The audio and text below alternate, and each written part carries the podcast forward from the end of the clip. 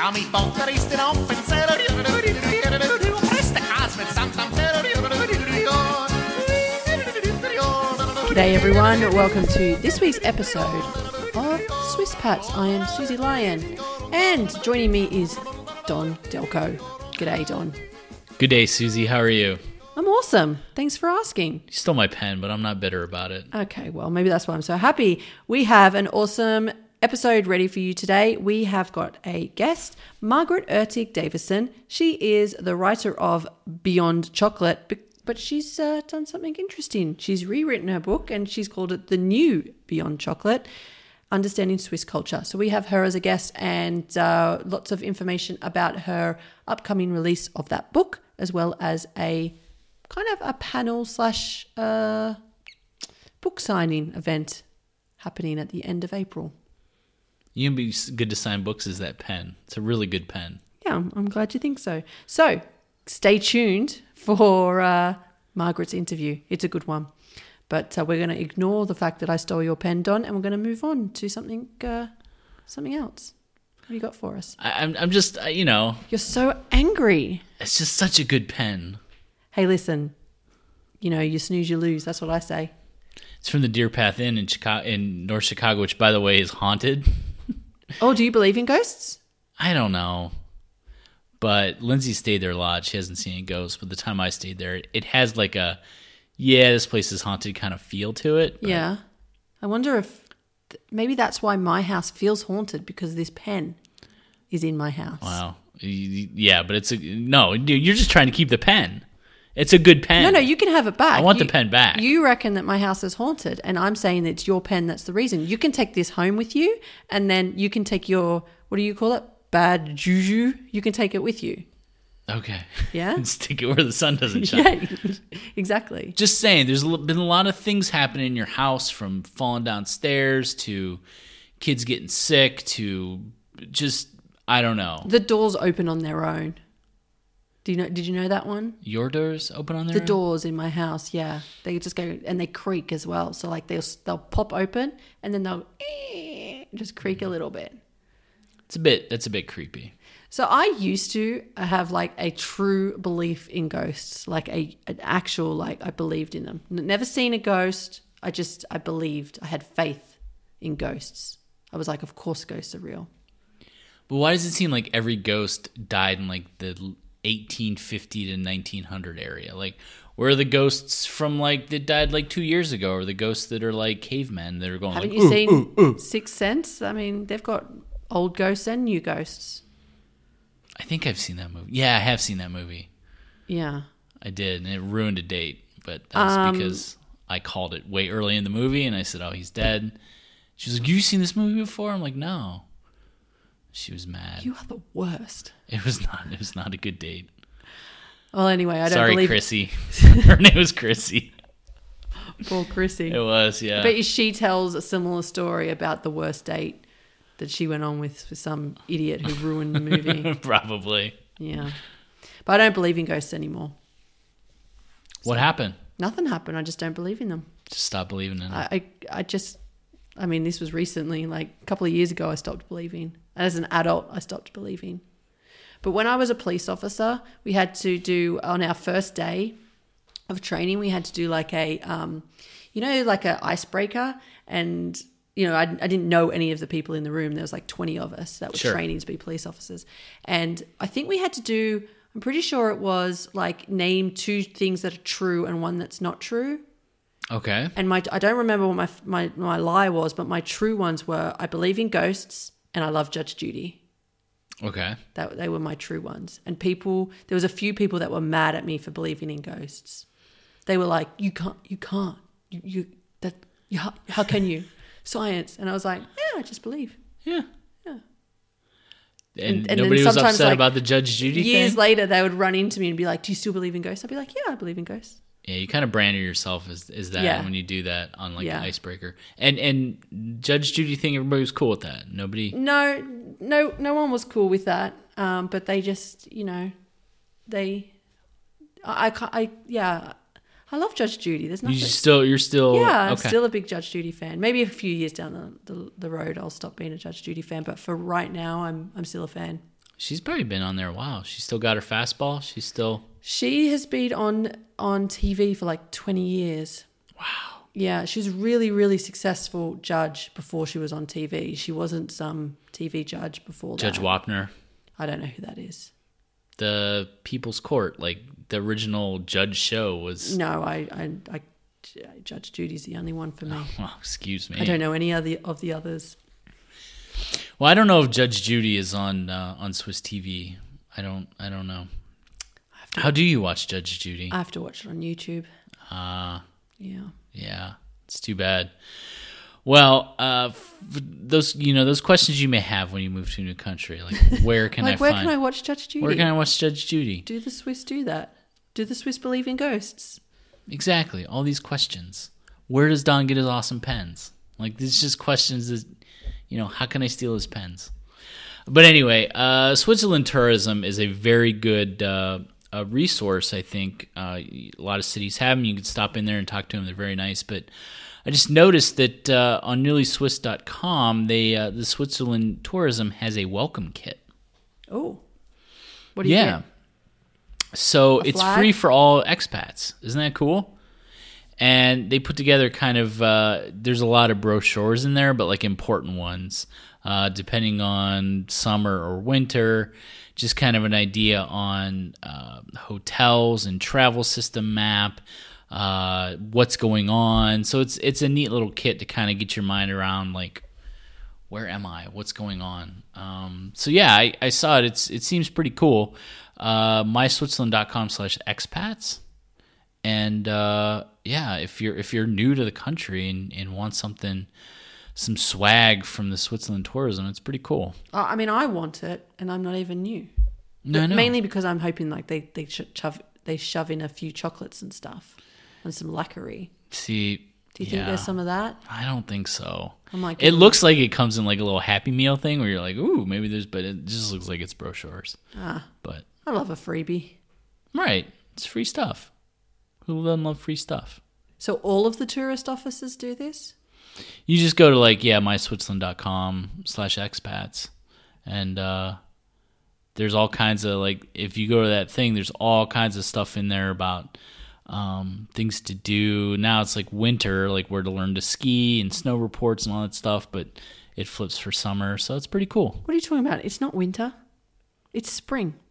well okay spring sorry let's get technical well, technically spring yeah march yeah Yeah. You, you just said now that it's winter, you where to ski. We just What? had the skiing season. It's done. It's over. Live in the now, Don.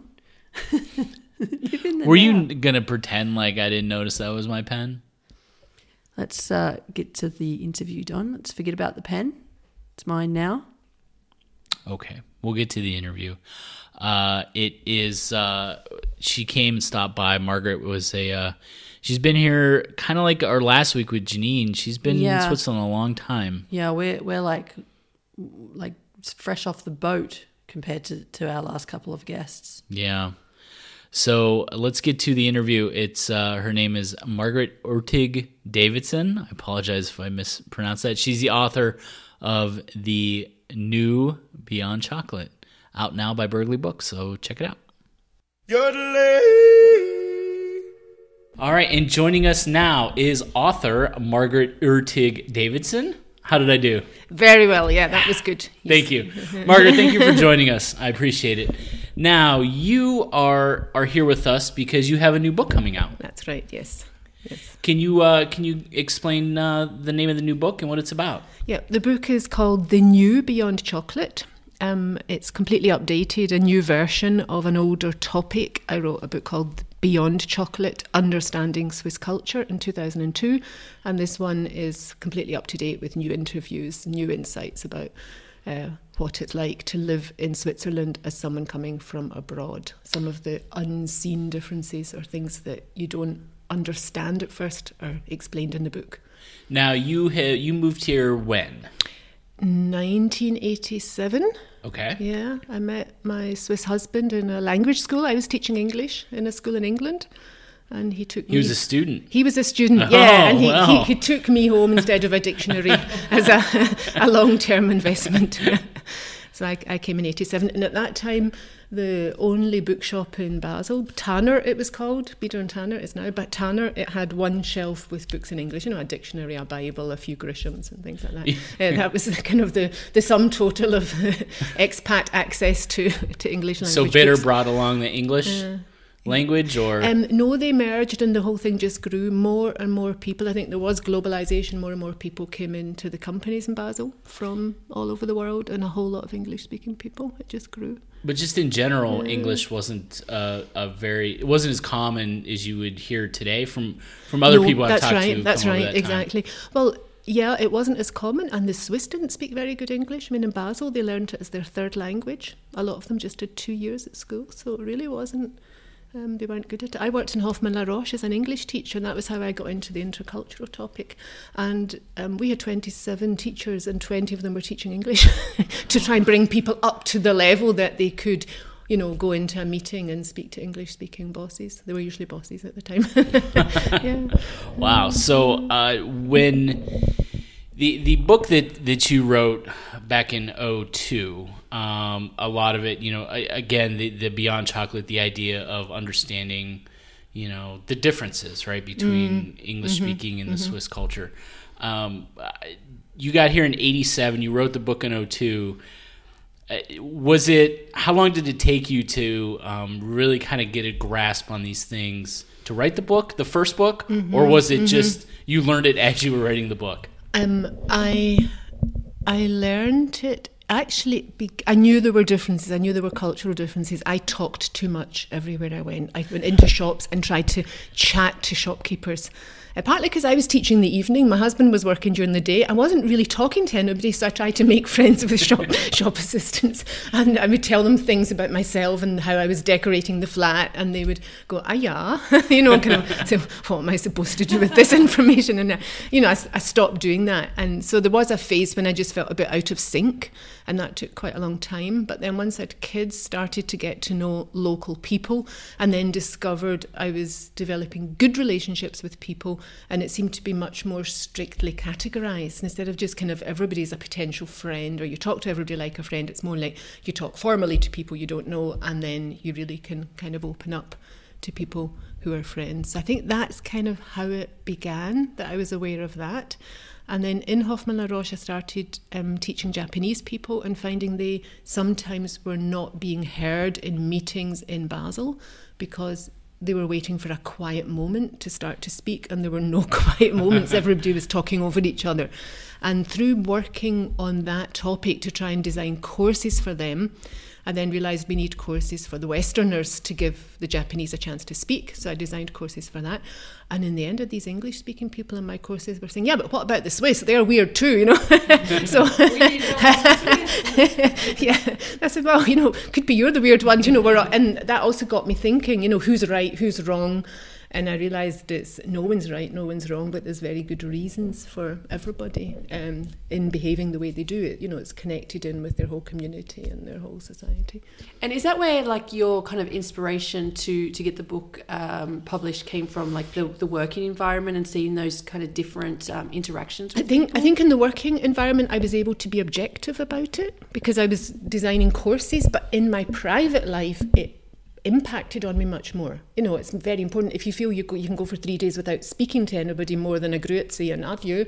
It's quite um, it can be quite hard. So I think in my private environment. Um, it meant much more to me. It was a really important topic. And what happened was I started doing courses in a Basel University. It's called um, University of Applied Sciences. And we had a, an article written by me in a newspaper. And Dianne Dicks, the she was the um, the editor, she was the owner of Bergli Books. She was painting a bench, and some paint dripped onto this article. Oh, I know her. so, and she was doing a monthly talk party in Bider and Tanner at the time and invited me to give a talk on culture. So I chose politeness because by that time I'd realised there were quite important differences in what, what is polite. You know, is it polite to greet somebody formally with their surname and so on, or is it polite to very quickly make them feel welcome and make them feel belo- they belong and so on? And 70 people came to the talk party and they talked and they talked and they talked and they'd so many stories. And that was, she got the idea for the book. And she said she'd like me to write a book on etiquette in Switzerland.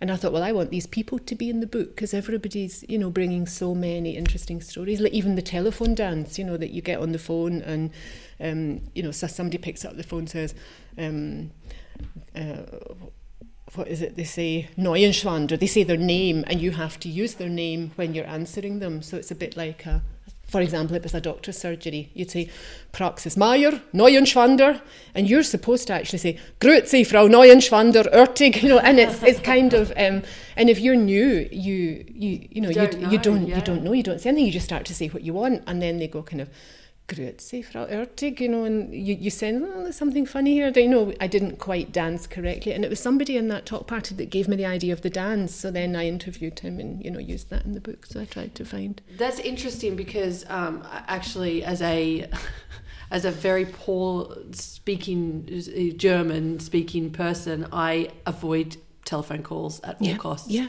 because I mm. have You, you've no sensed there's a ritual going on there. I Yes, kind of, one, I two, always, three, yeah, I, I always kind of, I, I dread it. I absolutely dread it. And I actually recently drove all the way to Liestal to for speak my to somebody. car to speak in person because To I was too it. scared to do it on the phone. Like I was like, oh, I can't do this on the phone. I'm just going to Yeah. get in the car and I mean, they really should do that as lesson one, two, three, and four in language schools, shouldn't Yes. they? For, four, for every week for four weeks, you just practice the dance. exactly. It should be like a practical test where there's yeah. phones in front of you. Yeah. You have to pick up and make a phone Oh, call. but the thing is, it was ten years before I got the full thing, you know. So it's uh, Yeah, it takes a while. Mm-hmm.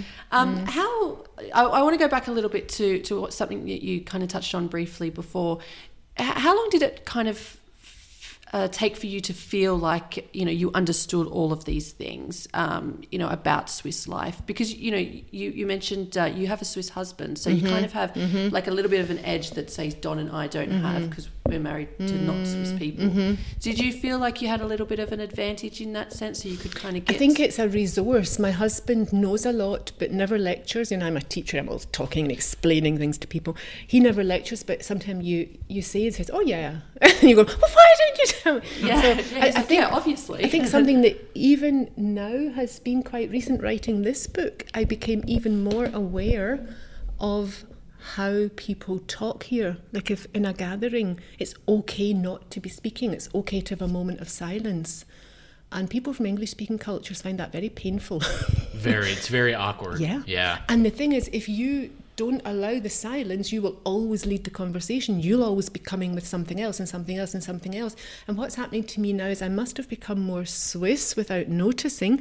But now, if we have people over and they are English speakers, sometimes they will seamlessly cover six or seven different topics. They'll just move from one to the next because obviously I'm sitting thinking about what they said instead of jumping in with my own comment. You have to be ready to jump in quite fast. So there's a whole speed thing going on there. yeah, that's interesting. And that's uh, and recently I've met somebody fairly quiet, and sometimes we can sit at meals and just eat.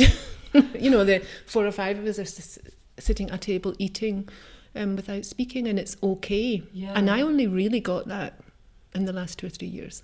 So it's just like a constant learning curve. Yeah, yeah, I think so. And you know, okay, having the Swiss husband, he is actually is very. Um, what would you say is very insightful, but he doesn't actively uh, share stuff. You have to kind of know what you want to ask him. Yeah. But I do think it helps with having having local, yeah, having local input. And my daughters, see, my, my, my daughters are now twenty seven and twenty nine, so they've, um, that you know, they've become because of my resource. They're insiders, you know, Yeah. and they've Yeah. been through the whole of childhood, adulthood. One's married, and you know, so you've got that as well. So I've triple checked my math on this, Oh, and yeah. it's been because math isn't my thing. so it's been 17 years in between books. Mm-hmm. What was the onus on writing the new Beyond Chocolate?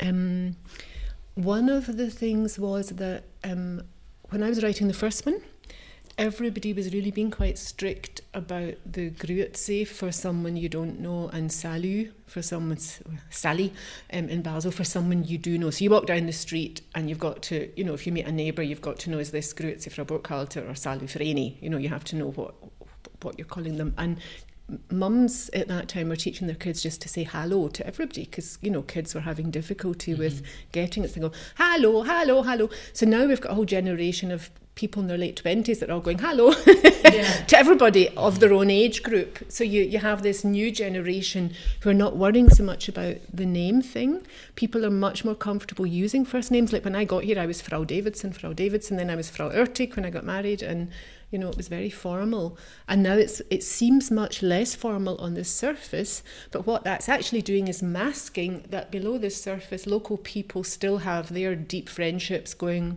a way back and they're not necessarily in the market for making new friends the way mobile people would be. So i felt yeah there are some changes. It has to be documented. It's not really the same but there are still some things maybe beneath the surface that um, are still different and that people might feel what's wrong with me? I'm not making friends quickly. Um, actually it's you know it's the way the culture is You had a very good uh, analogy um, about an iceberg, Mm. right? Can you kind of explain that um, and how that kind of ties into the new book? Yeah, it, I mean, it is a classic. The idea is that, you know, your ship's sailing and you see an iceberg coming, and the important thing is not the little bit of ice above it, it's the huge um, clump of ice beneath it. And that sometimes it's like you see, you get fragments of ice, little bits of ice floating along on the surface that kind of hint to you there is something different going on here.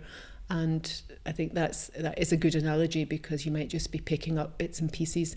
And there's one woman I interviewed from Scotland who said in her team people were calling you know she was she, she was a leader of a team and she went with her team for i think it was lunch sometimes and drink sometimes. And i think they called her their colleague or their chief or mm-hmm. in as in boss. And she was slightly offended. Nobody called her their friend. Mm-hmm. And that was like a little piece of ice you know that she wasn't actually in the friendship category because that was something that would represent uh, it's not a facebook friend it's a kind of more long-term relationship so that that's how i think the iceberg thing works Yeah. it's just like a kind of you see something's going on that's different and it could have could have some kind of meaning What have you seen uh, the biggest changes uh, for English speakers? Maybe not just change, but just differences on. You mentioned, you know, how kids, I guess, today greet one another, but how much has this country changed in since you first got here in, in 87 i mean have you seen for you know not just just not good or bad just changed? What have you yeah, seen? Yeah, I think I think I've seen slow change in quite a few areas, and perhaps one of the things that's changed the most when I got here, a lot of people had a lot of trouble with being told how to do things, you know, by strangers in the street. And I think that doesn't really happen so much anymore. Maybe in neighbourhoods it still happens if people feel, well, I'm living here, I have to train this new neighbour. They're not getting it with, you know, with separating their garbage or whatever. But I think that's changed quite a lot, that people keep themselves to themselves a bit more and tolerate it if someone else is doing something they don't actually think is right. On the other hand, I'm still hearing stories about, say, someone parking in the wrong place. Maybe parking, people still get told off, maybe with the rubbish. But it used to be for all kinds of things, you know, that people were being corrected. And I think that's like an older generation that um, has, has died out, and It's- young people are cooler about n- not feeling they've got to help educate um, the the foreigners. it's it's interesting because um, I have an elderly neighbour who who came out to teach me how to do the recycling for the cardboard, and and I knew how to do it, and actually was like in the process of doing what she was going, what she was telling me. Like she was saying, "Oh, you have to put the mm-hmm. string on it, mm-hmm. yeah. and- But mm-hmm. I was like. I felt not. I wouldn't say offended. Offended is not the right word because I wasn't offended. I was mm-hmm. thankful, but I was also mm-hmm. like, well, I was going to do that. yeah, you had to. But it's interesting yourself, yeah. because the only other person that has tried to tell me what to do was an old lady who told me I had to put a jacket on my daughter. Yeah, exactly. That's a So that two times okay, that so people have told me, on, but they were both nobody, Uh-huh. you know, Okay. Mm-hmm. my age or you know around, you know, kind of parents with ch- children No, has come up to me and said, won't. Mm-hmm. "Oh, you know, this is how you do the recycling or anything." It's just been those two Yep. kind of older, Mm-hmm. older groups of people, especially with the jacket with my daughter. Yeah, the- yeah, yeah, that, yeah, that's right. That was on my visit to. Mm-hmm. Switzerland for the 1st time, and my daughter refused to wear a jacket. It was November, Mm-hmm. so There's actually there's an expression, and you see, I wrote this in the first book, but it's not in this book because I felt it had become less important. Freshly baked parents, frisch gebackene Eltern, and, and older people who have you know learned everything. They've done it and all. They've done it all. They they kind of make a beeline for the freshly baked parents. Yes. And we, we used to carry our daughter in a snuggly, and people would come up and complain and say she would suffocate. And my husband, if he had the snuggly, he would just say, "No, no, look, you can see her nose, and you can see the nose, you know, and the nostrils kind of going in and out, and the breathing." And um, I got very upset, and he he just didn't. He just said, "No, they care. It's good." And I, think- go, "No, they're they're interfering. They're insulting me." Yeah, that's the like, it's that kind of weird feeling of like they're trying to tell you something, but you already know. Mm-hmm. But also, it is you know you've got to take a step back and kind of realize that it is Mm-hmm. just helpful information. Yeah, and th- I mean that takes quite a long time, and especially if you are a freshly baked parent, you know, you're Yes. still in that, or you're in a new Oh, phase. everything's offensive then. You're in a new phase, and you're going, oh, what do I do in this situation? Then, yeah, that can be quite hard. What other kind of topics do you cover um, in the book? Either you know the old one, the new one. What's what's in it that uh, people can can look forward Mm. In the new one, what I've done is I've, I've brought to the beginning of the book a topic that was in the last one, but it didn't have lots of chapters. In the last one, I focused a lot on the idea of peaches and coconuts, and a pe- um, peach culture is where um, people's interactions. It's it's soft on the outside. It's easy to get to know someone quickly. Coconut culture is where it's kind of like a hard exterior, but once you're in, you're in. You know, and you have solid relationships. That's still in the new book, but in the first book, it was at the beginning because that was what I experienced as the hardest thing. Long term, I would now say, in terms of the local people. What they experience as the hardest thing is another topic, and that's the topic of being organised and doing what you've said you would do. And I, I had it in there, kind of chapter 15 or 16, and now I've brought that to the front because I've thought, especially because a lot of people are looking for work. You know, mm. I, I know in my circle of friends, I know quite a few people whose partners have lost their jobs and they've lost their jobs. You've got a lot of people that come with a partner, would like to get work here. And one of the things that I realised clearly from my interviews from for this book with Swiss people is you the impression you make in your private life is who people see you, it's your character. And that's also who you would be in your working life. So if you wander in half an hour late to something, say in a pub or something, then they think you would also wander into the office half an hour late. And you might be thinking, well, no, you know, this is my free time. I'm relaxing now. Of course, I will be very punctual if I'm busy. Or if you say you'll do something or go somewhere and then don't do it. It's actually quite, you know, quite a serious thing in Switzerland. And I kind of underestimated that. Mm. I think also say things like sometimes I forget my keys for work. And then, you know, I go to the, the Hausdienst and borrow a key. And my daughter told me probably the other people that work there, if they forget their key, they'll just go home and get it because it would be too shameful to have to go and admit it to the Hausdienst. You know, and that's something that, and I've seen other um, other foreigners do the same thing as me. You know, we just think, of course, you can forget things. It's normal to forget things. But it seems local people, I, I tend to say local people rather than Swiss because we've got all the things who's really got a Swiss passport. But people who have grown up here, they learn in primary school never to forget anything. You know, it's so strict and they get black marks for forgetting things. So it does become second nature. My kids are about to go to local school, so they're going to have a shock uh, when they find out about um, black marks for forgetting things. Yeah, well, I think the, the key thing is to push it back to them that they remember and they do it. And my 12 year old, I think I've got this kind of early in the book. Uh, one of my daughters, Fiona, when she was 12 and she had swimming, she made a list the night before of everything she needed for swimming, like, you know, the comb and the conditioner and all the stuff. And I was impressed with that because I remember she's quite similar to me. And I know at 12, I was always forgetting things at school. I left, you know, books from school I forgot to take home, couldn't do my homework, books from home. I didn't take back into the school. I was always in trouble at that age. You know, it's just that age when your brain's a building site.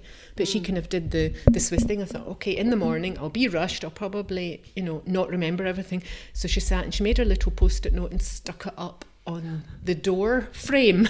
so when she got up in the morning, it was there, and she was, you know, just to make sure every last, you know, any No last black thing. marks against her Yeah, name. yeah, yeah.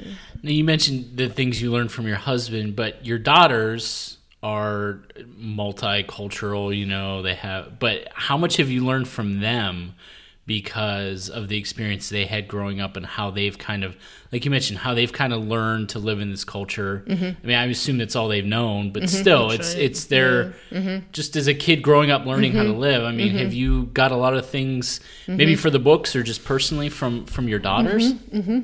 Um, I would say what has really interested me a lot is how they have learned to be independent. You know, and the school promotes that, and they learn to take responsibility for themselves, get themselves organised, do their own homework, make you know, make their own choices.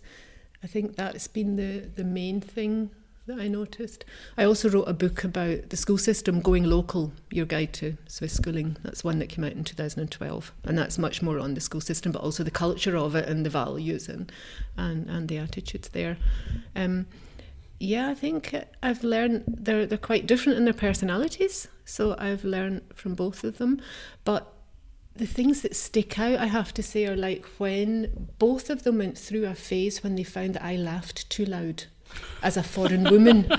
and in my family, I realised my mum and my mum's sister and cousins, they go, it's a really loud laugh.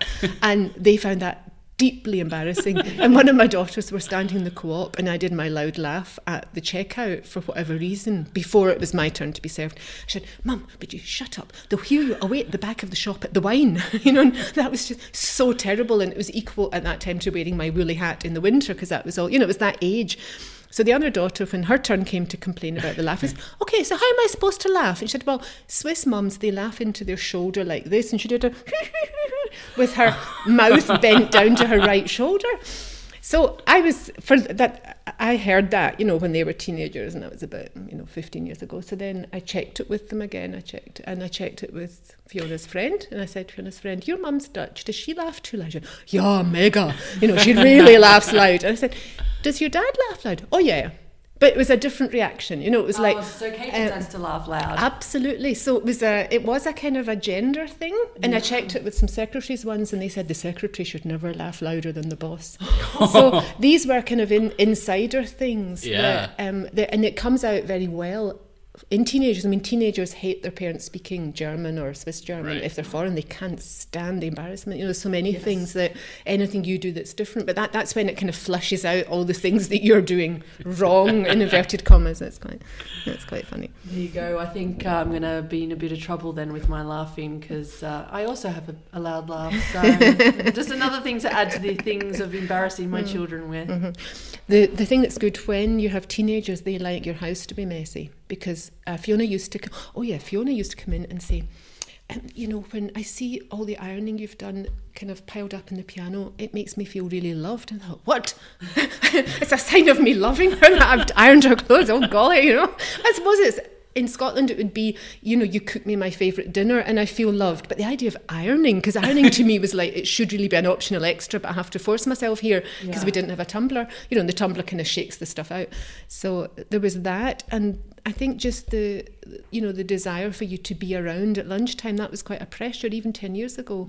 And now that's changed, at least in Baselstadt. You've got um, the whole, the Tagesstrukturen. You've got this daycare all day, which is very valuable. We didn't, you know, Fiona was 13 before she had lunch at school. Wow, so it actually wasn't even that. Ten years is not that long ago that No, uh, no. you know mums. You know, Well, it was mainly mums were expected to be 40, uh, 14 years ago, my younger daughter started having lunch at school. So we'd had 15 years when I needed to be in at lunchtime or organising someone else or asking someone else to. Uh, you know, it's not it's not long ago, and I think this Tagesstruktur thing really only started maybe eight, ten years ago. Not sure, yeah, not that long ago. So I'm curious to to uh, the answer in this question because I I've had this conversation with my wife and you know you move to a place like this and you know with the the cultural differences the language differences you know you you, you sometimes struggle to fit in um, but it it still becomes a place where you really enjoy living and you really are happy with where you are uh, in the world right you're very happy to live in Switzerland going back, you think about going back, and you're like, I don't know, I don't really have a home there, but this isn't quite home, right? So you're kind of in this in between. yeah. I'm interested for you. I mean, culture, you grew up in Scotland, um, but now you've had such this this this rich life here in Switzerland. I mean, do you when someone asks, you know, where you're from? I mean, is it is it a difficult question for you, or you? How do you kind of answer the, the, those kinds of questions? I mean, I would say that's my heritage. I am from Scotland. I mean, I'm f- fascinated about this whole Brexit thing. I'm watching British Sure. TV more than I ever did, so I can see that you know that's connected with my my origins. I was 26 when I came here.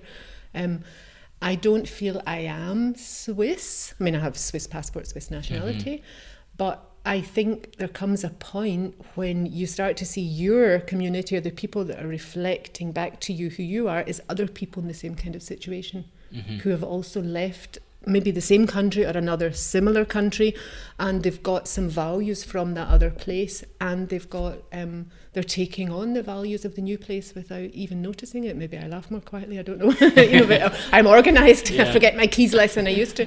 Um, i don't know. I think i think in the end you it's like a kind of a subculture. Because one of the the very important things i think is and this goes on forever you- you're just always away from people you love very much who love your kids for example Yeah. and want to see them growing up and can't and how you manage that. And then we've got this whole climate thing going on now that you know we have to take this very seriously and we are the people that need planes more than everybody else. I mean everybody else can go to berlin for their weekends or edinburgh whatever but we actually need to fly somewhere to to get to see family again. And somehow the other people struggling with the same things then become the people that you really engage with with these issues. So it's like a, a separate kind of um, subculture that you're in. And in some ways you're you're connecting well with the people from the home country but in other ways they're finding you a bit a bit odd. Right. because you've you know you've lived in Switzerland for a while and you're changing and then maybe even the way you eat or something or you know you, you want your child to be able to walk down the street and it's only go no no no no you know there, Yeah. there'll be paedophiles around or whatever. Um, and then on the other hand you, you know you're back in Switzerland and you've got something from the old culture that maybe you know you just want uh, hot drinks like tea and coffee to be flooding into your body all day long or something you know whatever uh, uh, yeah. So I, I think it's I think the answer for me lies a bit in having people that you get close to who have a bit similar experiences, including having a heritage somewhere else and an everyday life in a in a different place that that you've got used to it. Have you gotten much uh, feedback from the actual the, the locals, as you call them, about your books? Mm-hmm. Um, obviously, it's it's a lot meant for, for us English speakers, Mm-hmm. but what about the other side? What about I think it sold very well in the local community. And a lot of people said it was like holding a mirror up to your face, that you're reading something that you Right. didn't know was worth writing about. In fact, I've got a quote in this book from a young guy who has to be at work at seven every morning. And um, it's a company, they make wooden buildings. And they have to be at work by seven in the morning, all hundred of them in the company. And I wrote about all this in my book. And he says, I mean, I don't know why you're putting that in the book. It's not really worth mentioning. But I said, well, you know, that's quite interesting. You've all got to be at work by seven o'clock in the morning, you know, in Canton Bern somewhere. Um, so I think local people found it interesting to read the things that they knew and some things they didn't know. Um, I think that was quite. Uh, so it's quite important to them as well. And of course, if they're working or travelling abroad, it helps them to understand what's actually going on. For example, I'm in the US. Um, it might not occur to Swiss people that it would be good if they would contribute to a good atmosphere by making casual conversation. You know, but, you know, just being chatty and you're actually sort of warming, warming up the atmosphere together with the way you chat. And they might not be familiar with that. So that's So actually, the book kind of works for two groups of Mm-hmm, people. it works for expats who come to Switzerland, and it also works for people who Swiss and are, and are going to go and live somewhere else. Mm-hmm. Absolutely, yeah, absolutely. That's Yeah. awesome. And especially with, and there's quite a funny story of some young people in Costa Rica that get invited by some other people on the beach to join them for a drink at seven o'clock. So they rush home, get a shower, go to this beach cafe at seven o'clock, and nobody comes. So at seven fifteen, they say useless foreigners, and then they go away. you know, and these other people maybe turned up at eight Yeah. or seven thirty. But you know, the the Swiss were kind of going, well, that's ten past. They're not here yet. How rude. They're on holiday in Costa Rica, you know. Yeah. So I think that's that's quite important for them to know as well. Yeah. so? Can you tell us when the new Beyond Chocolate is available? It's and where? actually out. Okay. my copy somewhere in the post, or maybe it's in my letterbox as I talk to you. but I've been told by uh, by the editor that it's arrived. It is out now, and it will be it, it will be arriving in, in Basel, Bider and Tanner, or Orell Füssli. You can order it directly from Ber- Bergli. I think they send it out post free to Switzerland, everywhere in Switzerland. And there will be a launch party for it in Bider and Tanner Bookshop Okay. in Basel, Bankenplatz, um, on the 29th of April at Okay. 7.30. And how can people find out information about that? It's in Facebook. If you um, type in, Facebook. Never heard of it. um, what is it? The expat is dead. Long live the expat. So if in Facebook Okay. you type in the expat is dead, you can then sign up. It's really just for the apero, for the drinks party, to for Bider and Tanner to know how many to There will be cater drinks. for. Yes. Got me. I'm gonna go sign up right now. Well, Margaret, thank you so much for joining us. Uh, and it's the book is called The New Beyond Chocolate. Yes. Uh, available, uh, like you said, bookstores, Bergli.ch. So Yep, exactly. go check it out. Okay. Thanks for coming on. Thank you very much.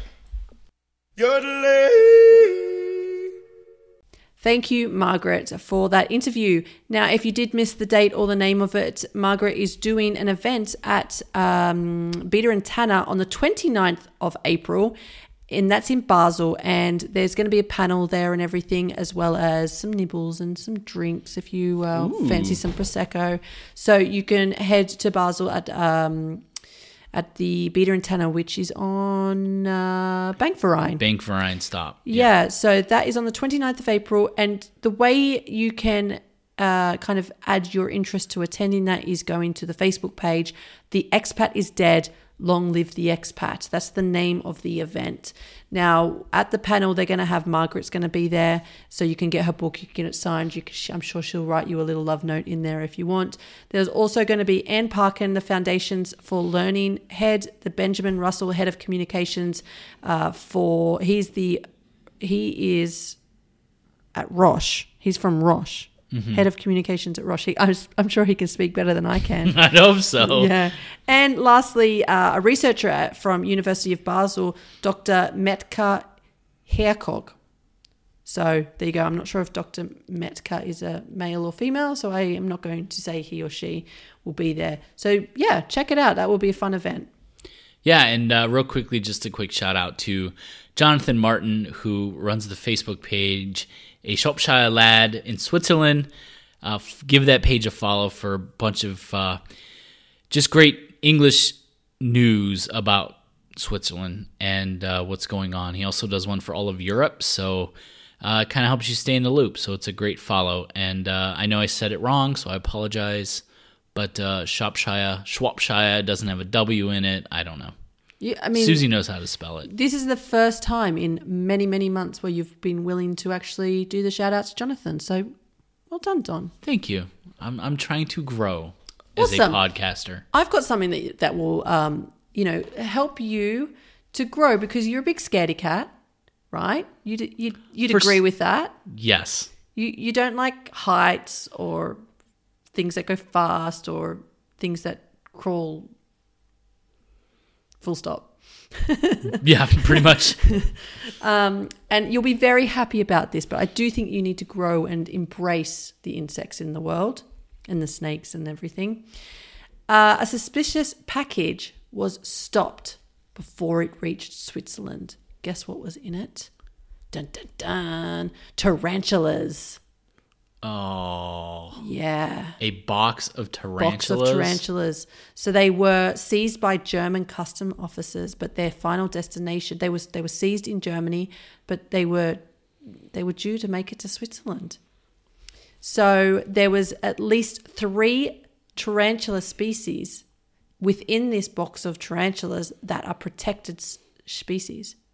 So they shouldn't be transporting them in the post like that. That's you know it's it's a big no no. These German border officials are the heroes we all need and the heroes we all deserve. Yeah, I mean, as Thank much as you. as much as I actually personally like taran- tarantulas, I uh, yeah, we shouldn't be sending tarantulas in the post. These ones are dead. What does it do? Okay, but I've seen Jurassic Park. Just because they're dead doesn't mean they're gone. And second of all, what what what is it? What do you like? How do you like something that disgusting and hairy and gross and deadly? Um, I don't know. I just like them. Spiders are cool. Oh. I mean, I don't want to wake up with one next to me, but you know, they're cool. But these were these are like dead spiders on display, what you'd see in a museum or a, you know that sort of thing. So somebody ordered them from Russia. They'd been packed and dried in plastic containers, but it also had a rare butterfly. The guy was charged with conservation and tax violations. The guy that ordered them, the Swiss guy. So naughty. Yes. Throw the book at him. Swiss government. Get him.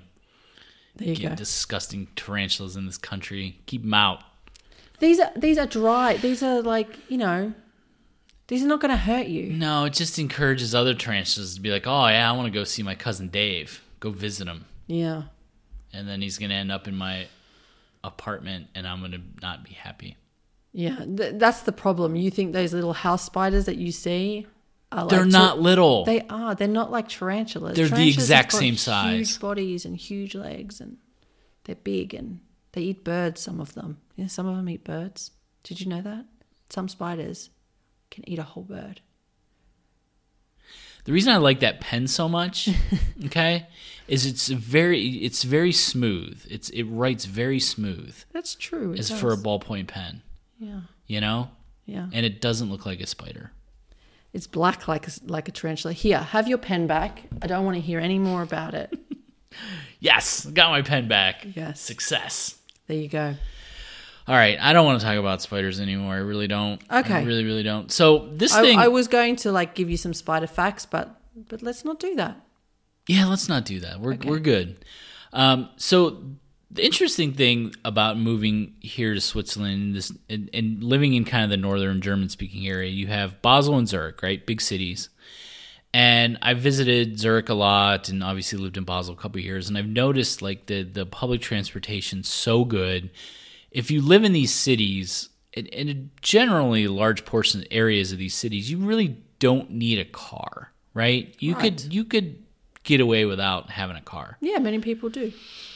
maybe Bern to an extent, but I, I haven't been there that much. But I've noticed like when I've been to Geneva, like it's a very car heavy area. Or if you go other areas like south areas of, of Switzerland, cars are a lot more prevalent, I feel. Right. Especially like in Geneva. I'm going to be honest with you. I have never given it a single thought. Okay, I think about this stuff because I I just how my brain works. Um, so on SwissInfo.ch, there are uh, overall Switzerland there are more people driving cars than who use the train and bus, which I thought was a little odd because I guess my thinking is in my small world here in Basel, seems like more people on a day to day basis use buses and trains and trams than they do cars. Right. But even Basel still has a lot of cars. Zurich, too. It does, yeah. It just felt a lot more in, in Geneva. Like Yeah. it felt a lot more. But anyway, so people living in the western and southern Switzerland are using public transport m- much less frequently than counterparts in the north.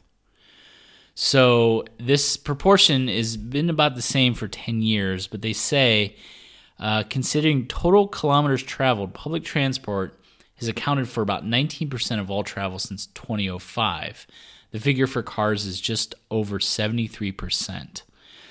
Public transport bosses say that by 2040, about 10 million people will be living in Switzerland, and with space at a premium, it's vital to achieve the right balance between public transport and road traffic. So the the 25 or 2070 thing is not they want that a little more equal, I guess. Yeah. That's a big difference. It is a big difference. Like I'm surprised that many people use cars. I feel, I I thought that number of 73% would be lower in in all of Switzerland. Yeah. I, I drive when it's raining. You? I'm a fair weather driver. Maybe it's because Or a I- bad weather driver, not a fair. I'm a fair weather trans, uh, public transport user. Are you? Yes. Yeah. But you have bikes too, and and If also fair weather. this doesn't take into account the bikers because there's a I've I've noticed the people who are like they bike everywhere. Yeah, there's some people that bike no matter what the weather. Yeah. Mine not- mine gathers dust in the in the winter. Like, I need to pull mine out, dust it off, pump the wheels up, Yeah. ready for. It's still not warm enough for me to ride my bike. But see, you came from a country that's like, I know you, this is hard for you to hear, that's like America because you guys drive everywhere in Australia. Right. The car is, everybody has a car pretty much. Yeah, uh, but also same in England. I mean, you know, Okay, but isn't it drive. isn't it liberating to come somewhere where you don't have to drive your car every day? I love not driving my car. Isn't it wonderful? Even when it's raining, just put a put a raincoat on. It gives you an excuse to I- go out and buy a cool I, raincoat. I made the impression that if it's raining outside, that I leave the house. You know, I'm not driving because I'm not leaving the house. yeah. I, I stay in, indoors when it's raining, snowing. If it's windy, I stay inside. Cloudy. Cloudy, yeah, Yeah. Mm-hmm. yeah, So it's got to be complete sun It's gotta and be it's got to be 27 degrees. 27 degrees. yeah. That's why you had to come here to, to my house to do the podcast. It's, it's only 20 degrees outside. Can't leave. can't do that. Yeah. And the funny thing is because of the magic of podcasting, we're talking now, but really you are in Australia right now where it's probably Right. like 30 degrees and sunny. I'm in Australia right now. what do you think you're doing right now? You think you're Um, eating one of those sugar donuts? And, probably, I'm probably having a, a hot cinnamon donut. Yeah. Yeah. Um, I might be. Um, there's a possibility I could be at the beach, but I won't be in the water. It won't be hot enough for me. Definitely not. Okay. Uh, but my kids might be. I might be like, experience Australia, get in the water. You might get stung by a jellyfish. Do it. They might be crying, don't make me go in the water. It's too cold. And I'll be telling them they should. Okay. And will there any be any shrimp on any Barbies? Um, hmm, good question. Nah, probably not. It's not really barbecue weather. Yeah. Is it going to be hot though? It's going to be hot. It's Nah. sum- isn't it summertime? I was saying to somebody today, so the spring in Australia is kind of like autumn in Switzerland. Like it's not. All right. It's I, done. It's not um, summertime anymore. It's done, right? Your summer's done in Australia. Sorry, the other way around. It's autumn in Australia. Okay. So it's like the same degrees here as what it is here in spring. It's not like ex- excessively hot, but it's not Ah, like okay. Cold. It's a little. I mean, when I was growing up in in New South Wales, it was kind of windy during autumn. A lot. I don't know. That's how I remember it anyway. Windy. Is it is it weird for you like like okay, for me the way my brain works is like every when August rolls around, I always get this like I think back to like back in high school, which meant I had to start going to football practice, which meant two a days, which meant hot, miserable, just August sucked. And then as I got my job, it also meant the start of football season, which meant my, you know, work life was going to get a lot busier. I was going to start traveling. Like it was going to be mis- so. Like I had these feelings like around like like August of like ugh. But is it mess with you now because like it's flipped? So like now spring is March, April, May, where it's usually autumn or like winter is different times. Does that I know what you're saying, and I and I and I guess a little bit, but I've been out of Australia for so long that um, not really. However, my birthday is in October, which is spring in Australia, okay? so I definitely always miss that. I'm always like, this is not spring weather. Okay. It's raining again. Okay. So that sucks. But the biggest difference, the only time I really think about it is at Christmas, because at Christmas it's summer.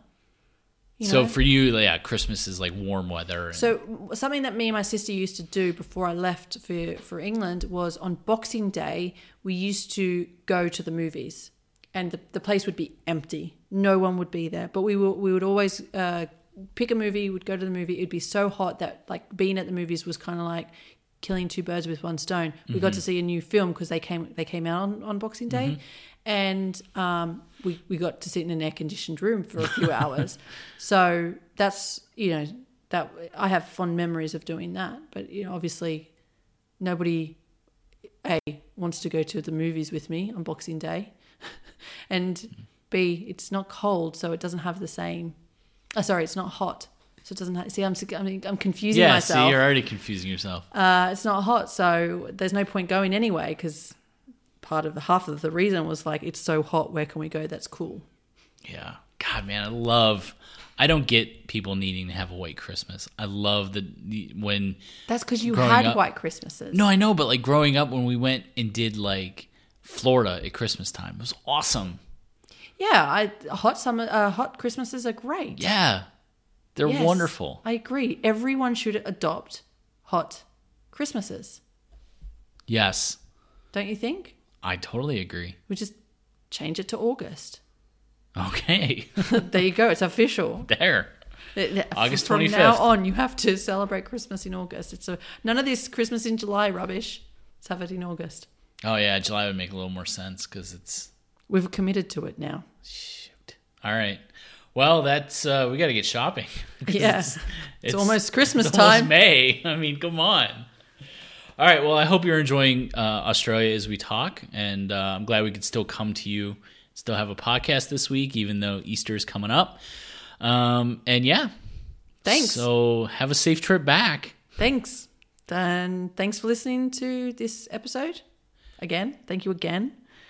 Yes, as and also uh, quickly, I just want to say thanks to everybody who has rated us on Apple Podcasts. Uh, please do the anybody who hasn't, please do leave comments. Uh, we are also on other social media or yeah, all the social media channels. Anywhere you could find podcasts, uh, go download, leave reviews.